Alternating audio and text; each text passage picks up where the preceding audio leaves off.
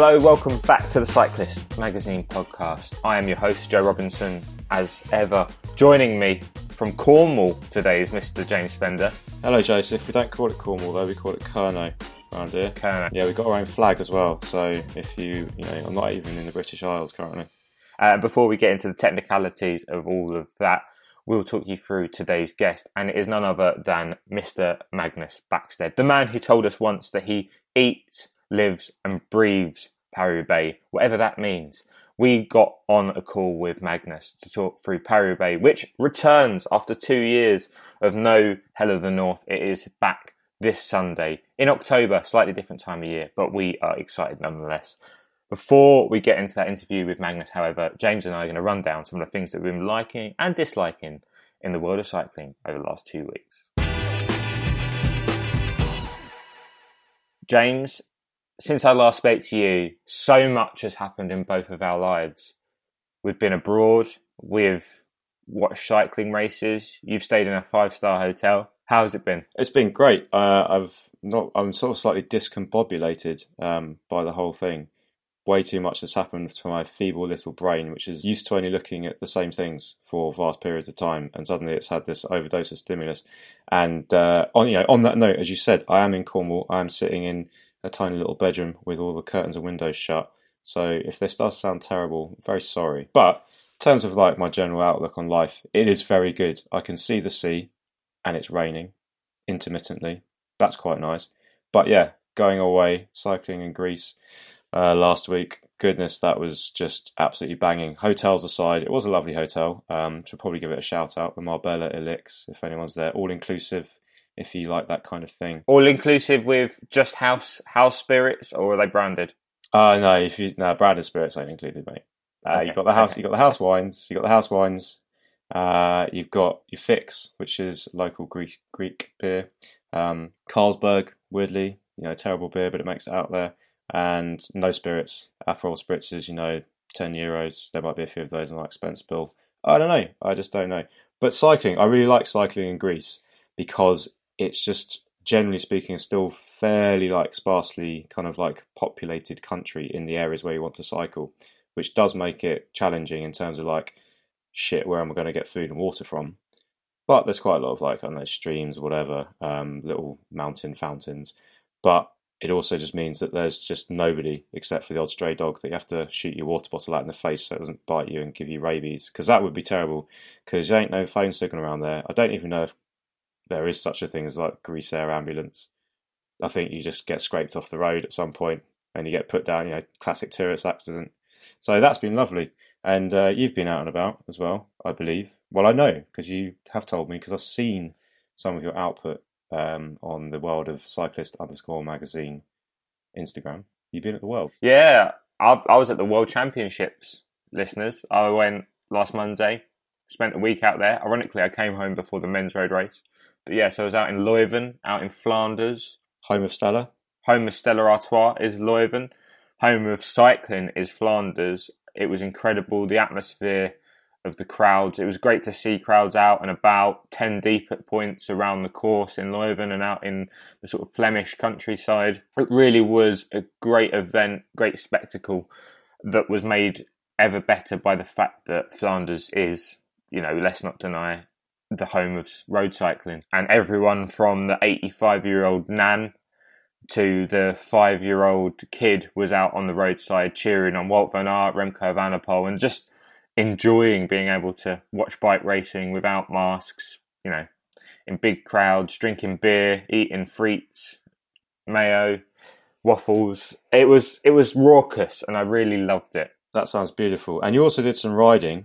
You did a couple of climbs. What would you say? Yeah, what's your five top bergs? And what's your hardest berg? No, I'm not going to tell you my 5 top bergs because I've actually got a video coming on Cyclist YouTube channel that relays the top 5 bergs. What I will tell you, though, is that I did the Mer van Gerardsbergen, the Kapel Mer, the Mur, for the first time ever, and it was easier than I thought it was going to be. I thought the same. I don't want to say that's not because I'm a particularly talented rider. Nor am I. Where it comes in Flanders, and because of the crowds, I think it's been one of those points where the race can split, and so the guys and girls riding it hammer and tongs. So it looks probably harder in a strange sense than it actually is because of how much they're gassing when they're doing it. But compared to Koppenberg or something, which I've ridden, it's just insane. It's just horrible. Oh, the Koppenberg is in a completely different plane to anything I've ever climbed up at. It's incredible, you know. It's a bucket list place for most road cyclists, but it genuinely is somewhere you've got to go and ride, because I don't think there's anywhere else that I've ever been that it's just so all-encompassed there.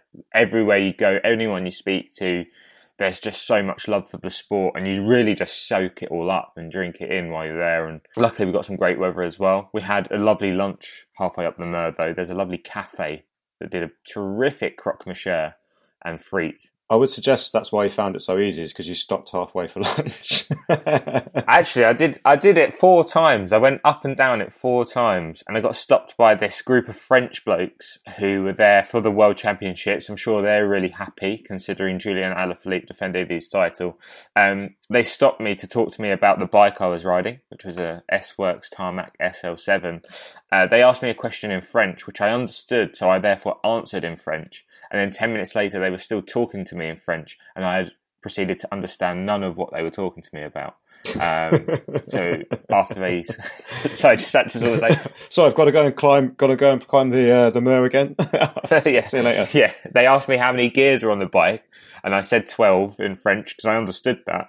But then I would have said 70, which is the only French number that comes to mind, which I think is possibly 70. Yes, I said 22. But no, it was very good. The only thing that I didn't like about the trip is gnat bites. Turns out, late summer, early autumn in Flanders, especially when it's hot, lots of gnats, and I've been bitten alive, James. You'll see that I've got loads. Your elbows look like the celestial heavens on a clear night, Joe. Many stars, so many little red bright stars. It's true though, but some of the pictures I saw that you showed me make Belgium at the moment look like the kind of glorious American Midwest in the height of summer. Just like these beautiful golden scorched fields, corn, you know, the remnants of corn, stubble and stuff that's been harvested. Never seen Belgium. I've been to Belgium on a number of occasions and I love it, but it's very grim. Very grim. We can take that bit. Oh yeah. What I'll say is, for subscribers to the magazine, when we do, we've shot some classic climbs up there. Most notably the Hors de Quermont, which is a really infamous climb in the Tour of Flanders race. Often gets climbed 3 times. It's iconic. We went out obviously at the end of summer, and you get a completely different perspective of the climb. It looks so different, mainly because the fields that are normally bare, empty, filled with VIP tents during the race in spring were now resplendent with these huge cornfields. So it will look so different when we publish, it as a classic climb in the mag. And I'm excited for readers to sort of see it in that perspective rather than it being overcast, drab, grey, as it usually is. But it was a beautiful part of the world, and plus they do really good beer and really good chips. So what's not to like? Exactly. Anything from your trip to Greece or in otherwise that you've been disliking around the world of cycling at the moment, James? Disliking? You've changed the tone there. We were really onto a high, and suddenly you just dropped down to the disliking. It's because you want to have a like sandwich. You want to go like, dislike, like, right? Yeah. Okay. Well, disliking. Do you know what's really annoyed me? Because I'm at this place in Cornwall, right? So obviously we've had to call in Tesco's shop. Wouldn't normally do that. I like to go to the supermarket myself. Fruit, you don't get to choose it. Someone else chooses it for you. Ripe and ready avocados. Ripe and ready my backside. You could literally stuff these things in a cannon and shoot them at the French. They're like bullets, man. Yeah. There's nothing ripe. But I'll have to leave them for guests in about a month's time. They may have ripened for guests that are coming around the beginning of November. I can only agree with you. They're like the little balls you get at fun fairs to knock down the cans. Yeah, you could play Skittles with old men with these things. So that's really irked me, as you can tell. So I might put in a complaint about that later, because nothing I like to do more than write some complaints when I'm on holiday and I've got a lot of time at my fingertips. And also I'm down here for the first time in what seems like a long time without a bike, and that feels strangely kind, especially in the petrol crisis. Should we talk about the petrol crisis? We could do another podcast on that. Don't worry, the army's stepping in because Boris has got it. Don't worry, Boris is in charge and he's got the army.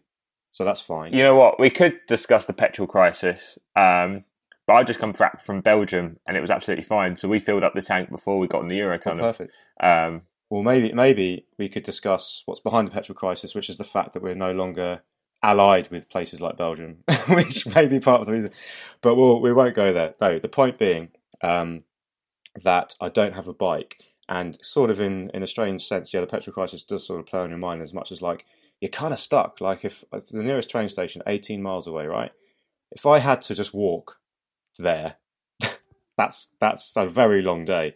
But worst case scenario, if I had a bike with me, it would be a bit annoying, but I could cycle there and it's 2 hours. And you just realise like bicycles give you this immense kind of like window into a sense of freedom, which you don't necessarily exercise, but it's like, it's just lovely knowing that it's there and to not have one. And also I think the cycling around here would be pretty good. It's very hilly. It looks pretty tough. It's very picturesque, lots of coast. So yeah, I feel a bit bereft not having a bike. So that's a downside. And the best thing is that you can then stop for lunch at one of Rick Stein's establishments, and he might be there in a lovely pastel Ralph Lauren shirt, making you some sort of fish dish. So Joe, just on the tail end of that, we did say we'd have a like sandwich.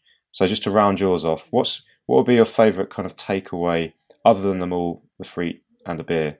Your favourite thing that you drank or ate in Belgium? What would you recommend our readers go and listeners even go and get? I actually brought some back. I have a bit of an obsession with a drink called... It's made by Schweppes. You know the lemonade people? I know the lemonade people. In Belgium, France and Italy, they don't make it in the UK. They do a thing called Schweppes Aragon, which is like a combination of citrus fruits. So it's like grapefruit, lemon, lime. I drink it by the gallon when I'm out in Belgium or in Italy or France. And I brought some back with me. And it was absolutely delicious. Wow, that's so good. Wow, fantastic. Well, I like that. And, you know, from the Greek point of view, barbecued lamb sort of fits the same bill. Doesn't travel well, though, barbecued lamb, got to say. But one thing I've found recently, which I've been introduced to, you know, Kind bars? Yes. You know them? Yeah, KIND. Yeah.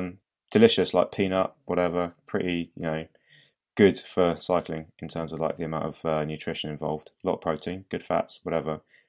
Expensive though, aren't they? £2. Aldi though, mate. Aldi do a little knockoff Kind bar. Right. And you get 4 of them for £2. Ooh.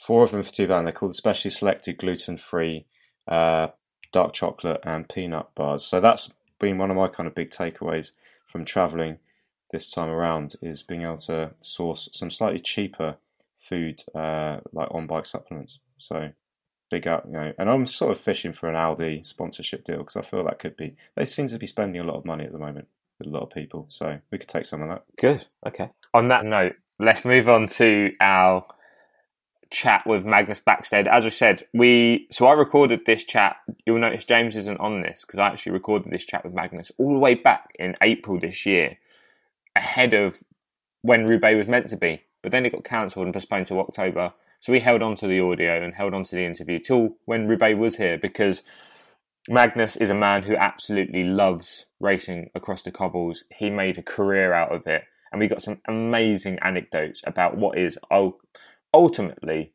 the best day of racing in the calendar as far as I'm concerned. So we hope you enjoy the interview.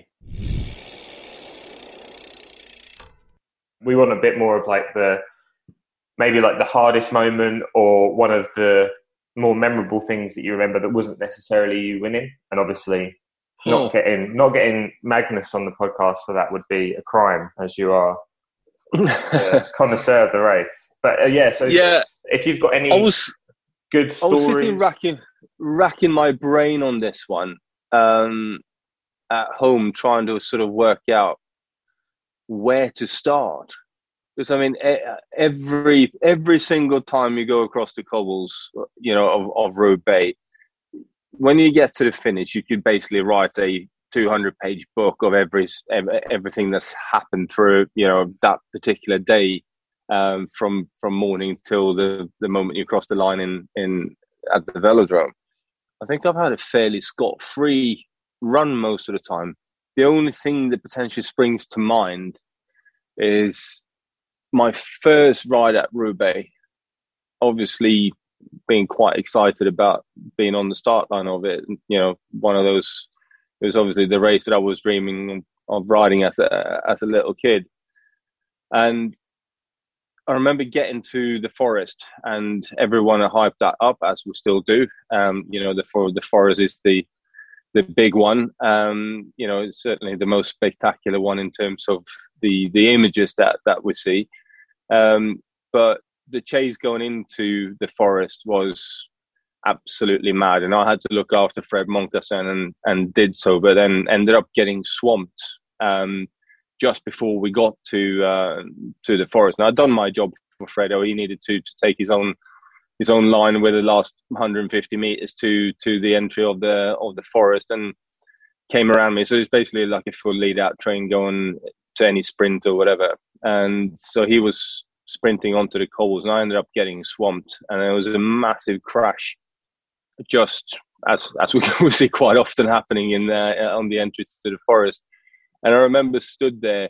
I didn't actually go down. And I remember I just stood there, and I was looking at this mountain of bikes and people, and didn't, you know, I could just see the race going away from us on the other side of that pile of people.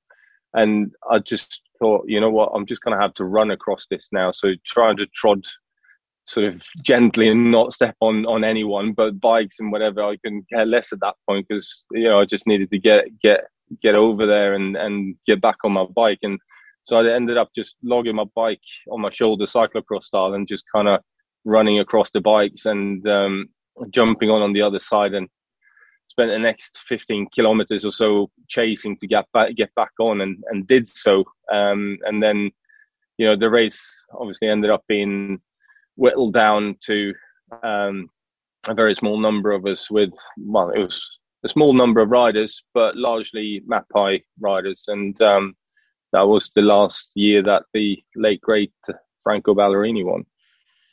So, do you remember when you got into the team bus at the end of that first Roubaix? Because you came seventh, which is to top 10 on your debut, like almost unheard of. Yeah. And also you came and you looked after Frank, and he got fifth, didn't he? So you've done, basically, you couldn't do your job any better, you know. And when you're racing against the Mapei guys at that time, it was like, they were specialists. Unreal. Yeah. I mean, that whole team was unreal, because it didn't matter what we did. There were still Mapei riders there, and they were all previous winners and, you know, super domestiques for that particular race. So, it was... Do you remember going in? Did you use the showers after the first race? And do you remember that moment? I did use the showers that first race, and I think that was probably the only time that I used the showers, actually, because after that we ended up starting to have, you know, bigger buses and all that sort of stuff coming into play. So maybe once or twice that I was using the showers, actually, but. Yeah, walking in to the showers the first time and getting that feeling of the heritage that this particular race, you know, has. And I think that's why my fascination with it as well is that, you know, you can do 100 races a year, but there's only one day that looks like that, you know, that has that level of, you know, the cobblestones, the history behind it, the history of the region and the roads that we're riding on, and all that sort of stuff. And then sort of walking into the showers, and it's almost like, you know, and still is, and still now when I visit to see my plaque in the shower cubicles, it's still, the hair stands straight on my arms as I walk in there. There's just that vibe in there that is. Yeah, I don't think you can describe it really. It's just electric, and you could feel all the riders that have been there before and had positive and negative experiences with the race and had that love for it still. And you know, for me now, it's still you know, the first time I went in to see the plaque itself in the shower cubicles, I didn't realise that mine is sitting right next to probably the best bike rider that the world has ever seen in Eddy Merckx. And I remember sort of, yeah, just dwelling up, you know, and that was quite a special moment, knowing that I was in that kind of company, having won that race. And I guess because unlike a lot of riders now in the World Tour, they ride Roubaix every year because obviously, you know, Wout van Aert rides for a World Tour team and he'll lead that team. Whereas for you some seasons didn't ride Roubaix because of the teams you were in. You'd be at sort of what we know as pro team level now. So how much more importance did it make when you knew that season you were going to be given that opportunity? Because you didn't ride I didn't ride it two years prior to it. I didn't ride because, I mean, I didn't get a contract extension with Crédit Agricole, and I spent until December in 2002 looking for a team and ended up signing with Fakta in the end. I managed to convince Kim Anderson that it was a good idea to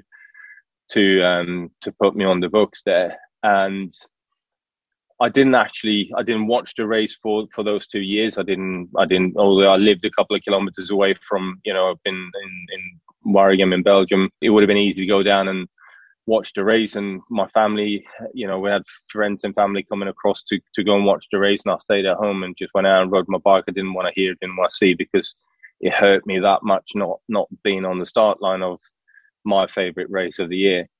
And I remember going into 2004 with Alessio Bianchi and knowing that we were going to Roubaix, and we had a solid lineup for that race with, you know, with Taffy and Baldato in there, Marcus Young, Chris Scott Sunderland, Martin Bastia, myself.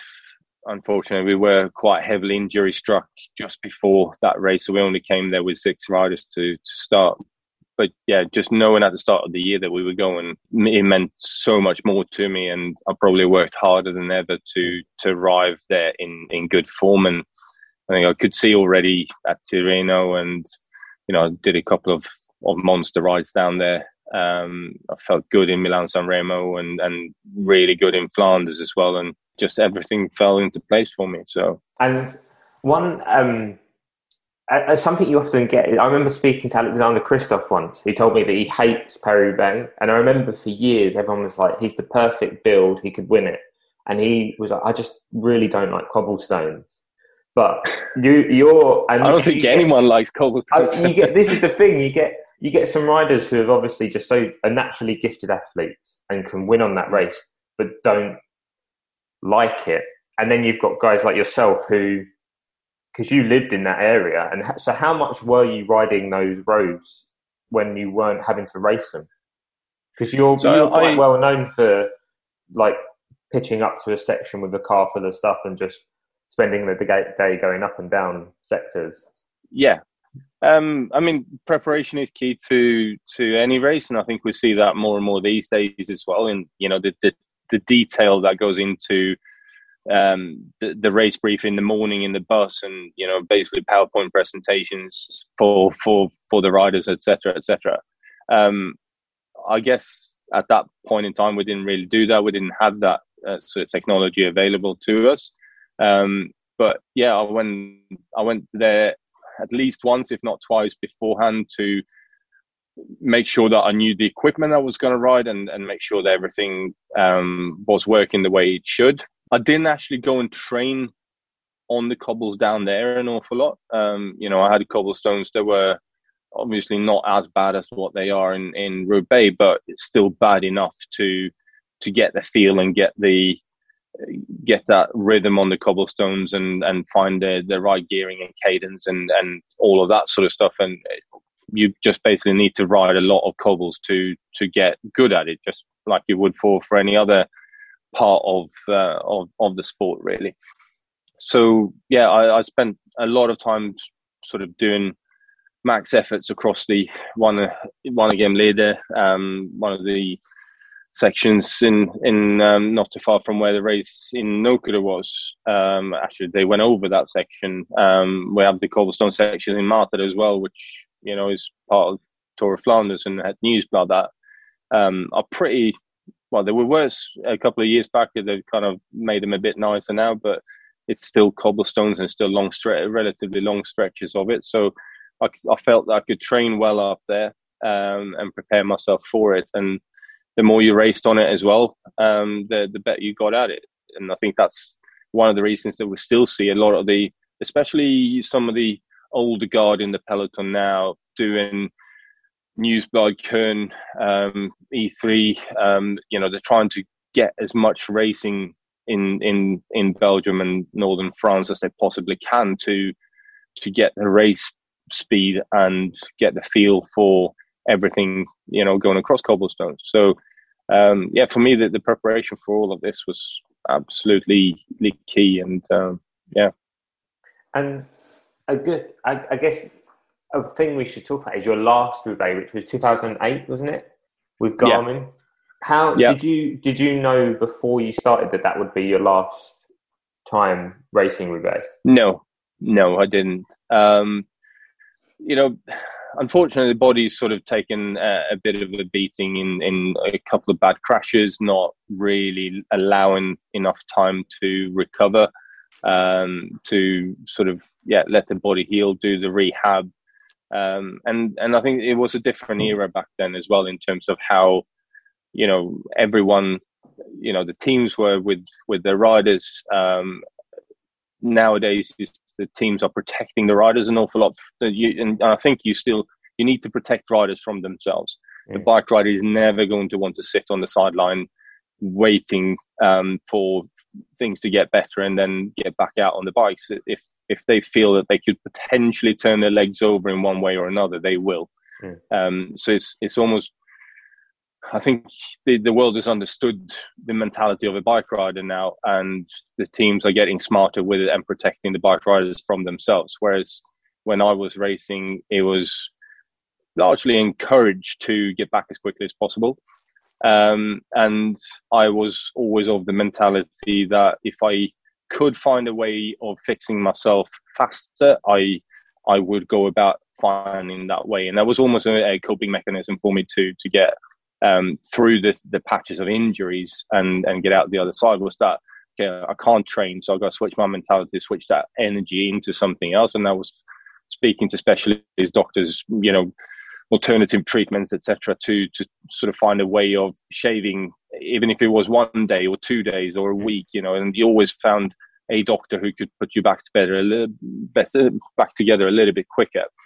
And then if he could do that, there's got to be someone who can do it faster than that. So you then went chasing after that. So in a way, I ended up on a downward spiral, getting back onto my bike too early and not having done the rehab that was required. And somehow, you know, ended up pushing myself too much again and getting sick and crashing again and all the rest of it. So, yeah, it was...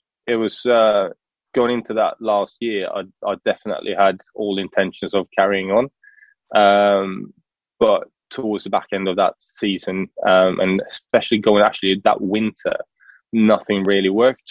The body wasn't recovering. I was having pains and niggles and injuries, like just little things that just didn't seem to heal, and I didn't seem to be able to get on top of them. And basically, ended up having to call it a day in January.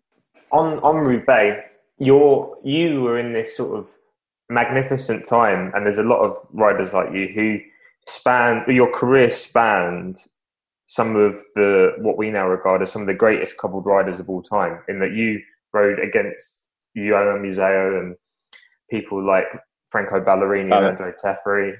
And then you also, when you were finishing your career, had Tom Boonen turn up and Fabian Cancellara. And you raced them both and raced them at the head of the fairs. If you look back at it, and because you're an expert, because you've won the race, you would know, who was the person that you saw as the best rider of Paris-Roubaix that you ever competed against it's difficult to answer that question because all of those riders are so different in their ability. Well, not ability, because they're all insanely good bike riders, but the way that they rode the cobblestones were different. Everyone was different in that aspect. One of the most awesome sights for me on a bike was Franco Ballerini when he rode the cobblestones. It looked effortless. It was just a show of brute force and power. And, you know, the cobbles didn't seem to bounce him on the bike at all. It was just like he floated on top of them. So for me, Franco was, you know, the guy that I would look at and try and analyze what he did and how he did it, to sort of see if that was possible to replicate, to improve my riding. In terms of race tactics and just the overall package, I gotta say Fabian is probably the best guy out there. Boonen, just again, strong, had a great team around him, and it didn't really matter how he did it because you dragged him into the finish to the velodrome, he'd win the sprint.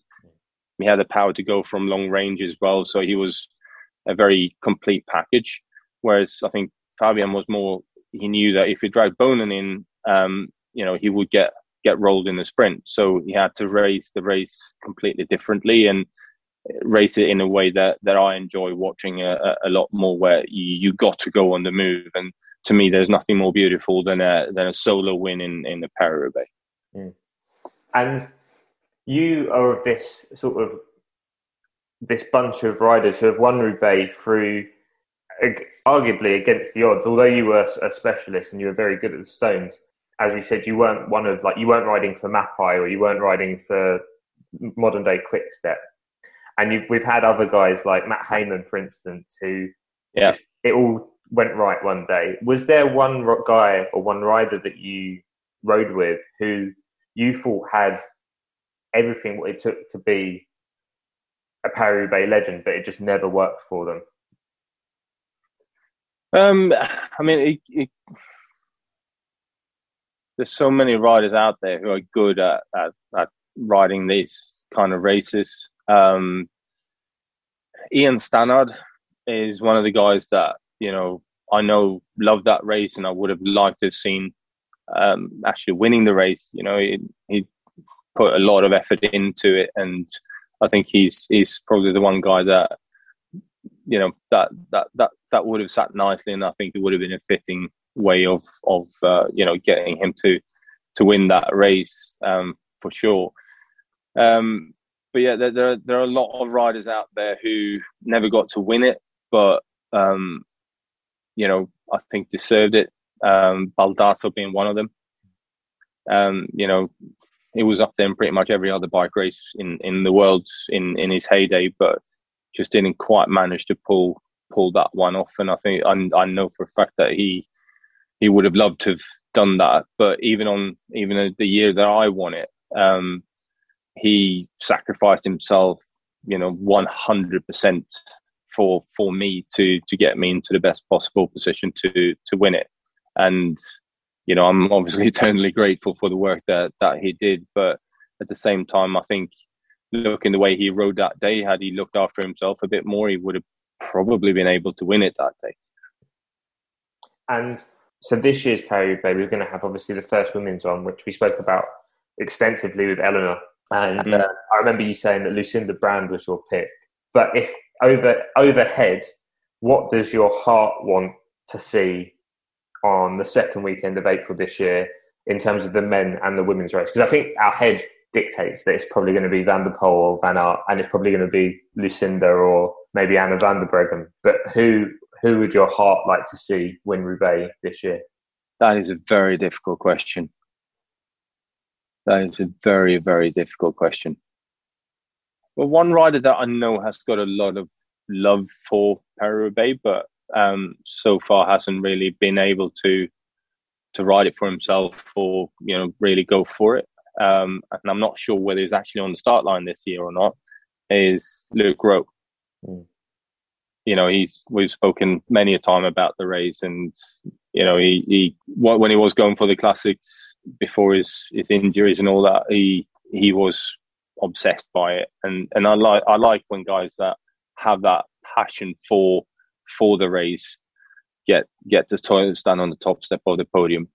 Now, I think it's going to be very, very difficult to see past the two cross riders, just from what we've seen so far this season.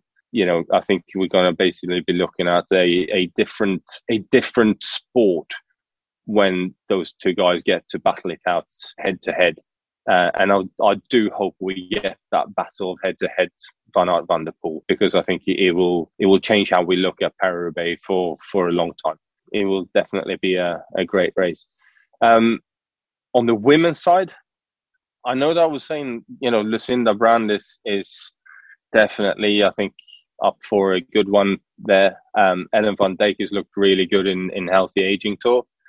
But the rider that's impressing me the most at the moment and looks to be riding cobblestones effortlessly, both in Het Nieuwsblad and what we saw yesterday in Nokura. Right at this moment in time, on day form, Lotte Kopecky is going to be very difficult to beat. I would like to see a big battle between those riders there, Kopecky and the two Trek girls. And obviously we got SD Works this year riding mega as a team. And they seem to have riders there. And I think he would be, you know, Van der Breggen, I don't think he's going to want to pack a bike up without having that one on her Palmares. So I think there will be a commitment, and probably one of the more spectacular bike races that we'll see for some time in the women's race, and let alone what's going to be in the men's race. So this year is looking very, very, very good.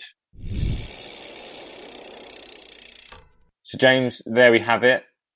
Our interview with Magnus Bäckstedt around Paris-Roubaix.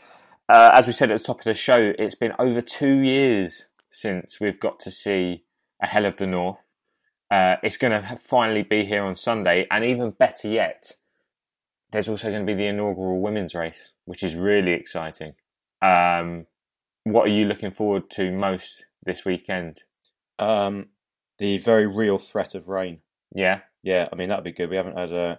We always bang about this every single year, don't we? When was the last rainy Paris-Roubaix? Wasn't it something ridiculous like 2003? It was ages and ages ago. Yeah. It probably wasn't 2003, but yeah, just to hyperbolise the point, it was a long time ago.